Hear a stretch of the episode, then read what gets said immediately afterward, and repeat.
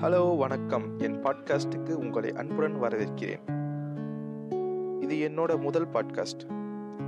நம்ம பாட்காஸ்ட்டில் நம்ம நிறைய விஷயத்தை பற்றி பேசுவோம். ஃபஸ்ட்டு இன்னைக்கு என் மொதல் எபிசோடில் நான் எதை பற்றி ஆரம்பிக்க போகிறேன்னா முடிவு க்ளோஷர் அதை பற்றி தான் பேச போகிறோம் ஒரு முடிவில் தான் ஒரு நல்ல ஆரம்பம் இருக்கும். நம்ம லைஃப்பில் நாம் எடுத்த சில முடிவுகள் இல்லைனா நம்மளுக்கு நடந்த சில முடிவு நம்மளுக்கு பிடிச்சிருக்காது. சில நேரத்தில் நம்ம எடுக்கிற முடிவுகள் நம்ம எதிர்பார்க்காத ஒரு முடிவில் போய் முடியும். எல்லா முடிவும் நம்மளுக்கு பிடிச்சதாக இருக்கணும்னு அவசியம் இல்லை.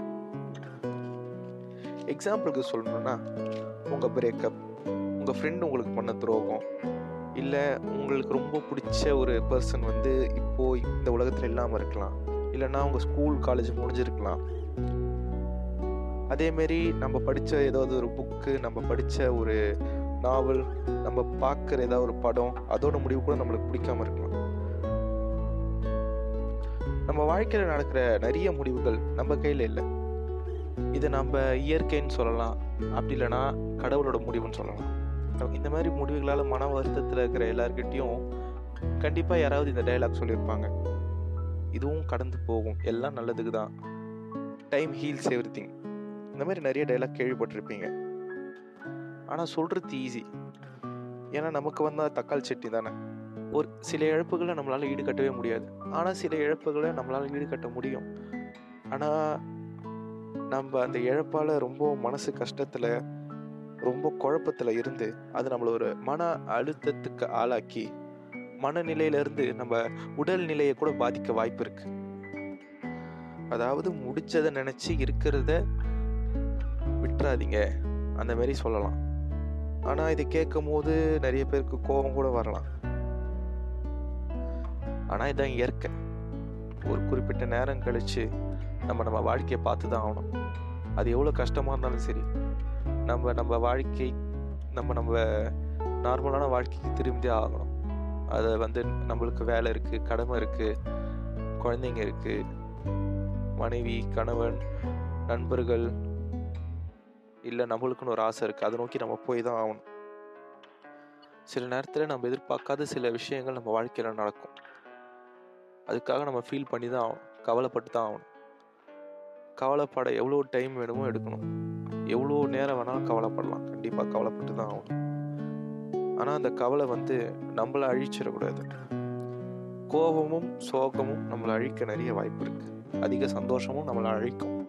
ஆனால் அட்லீஸ்ட் அந்த சந்தோஷம் நம்மளை அழிக்கும் போது நம்ம கடைசியாக சந்தோஷமாவது இருந்தோம் அப்படின்னு நினச்சிக்கலாம். ஆனால் சோகத்துலேயும் கோபத்துலேயும் நம்ம நம்மளே அழிச்சிக்க கூடாது.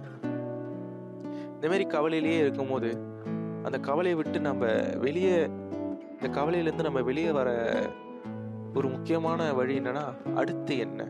அடுத்து என்ன பண்ண போவோம் அடுத்து வாழ்க்கையில் என்ன திட்டம்?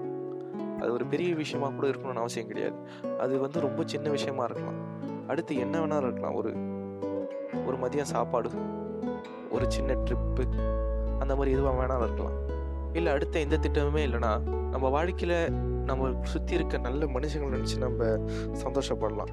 இல்லை வாழ்க்கையில் வேற என்ன சந்தோஷம் இருக்குது உங்களுக்கு இருக்க காதல் நட்பு இல்லை நீங்கள் கடைசியாக பார்த்த சினிமா உங்களுக்கு பிடிச்ச ஏதோ ஒரு பொருள் காரு பைக்கு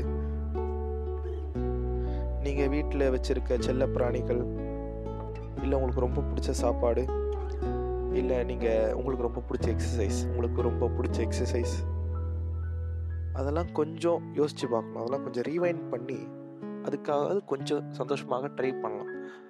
அதான் ஃபஸ்ட்டு நீங்கள் எவ்வளோ டைம் வேணாலும் எடுத்து ஃபீல் பண்ணிவிட்டு அதுக்கப்புறம் ஒரு வேலை வெளியே வரதுக்கு கஷ்டமாக இருந்ததுன்னா வாழ்க்கை ஒரு ஒரு தடவை சுற்றி பார்த்துக்கோங்க ரவுண்டு கண்டிப்பாக உங்களுக்காக உங்கள் நீங்கள் சந்தோஷமாக இருக்கும்னு நினைக்கிற உயிர் உங்கள் பக்கத்துலேயே இருக்கலாம் தூரமாக இருக்கலாம். ஆனால் கண்டிப்பாக நீங்கள் நிம்மதியாகவும் சந்தோஷமாக இருக்கணும்னு நினைக்கிற உயிர் எங்கேயாவது இருந்துட்டு தான் இருக்கும்.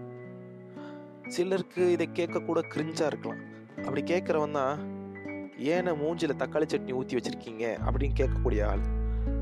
அவனை கொண்டு போய் அந்த லேம்ப் போஸ்ட்டில் ரெண்டு தடவை டாங்கு டாங்கு நான் படித்தோன்னா அவனுக்கும் மூஞ்சிலேருந்து தக்காளி சட்னி வழி ஆரம்பிச்சிடும் ஸோ இதோட ஏன் எபிசோடு ஒரு முடிவுக்கு வருது? ஒருவேளை உங்களுக்கு இந்த எபிசோடு பிடிச்சிருந்தா ரொம்ப நன்றி. And thank you for listening